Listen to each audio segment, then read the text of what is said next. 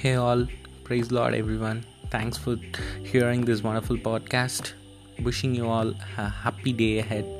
Today, I'm going to share a verse that is Matthew 5, chapter 3.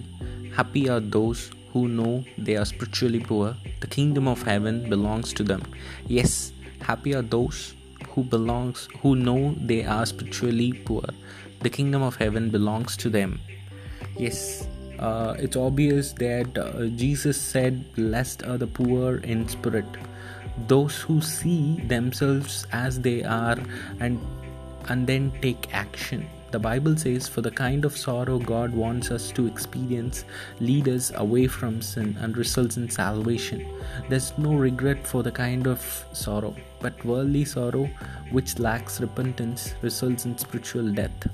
2 Corinthians 7:10 uh, says, True sorrow will lead to joy because you see your true state.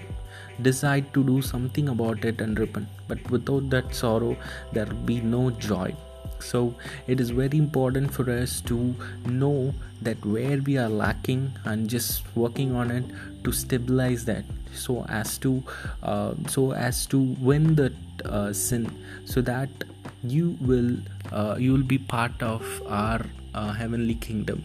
I praise each and everyone who are hearing this wonderful podcast today, and I want you all to take up the right action to f- to get rid of all those sinful uh, thoughts that is in you and to bring back God into you so that we will all together get into the kingdom of God and will fight will fight against the enemy and defeat him as a God wants. Praise be to God. Amen.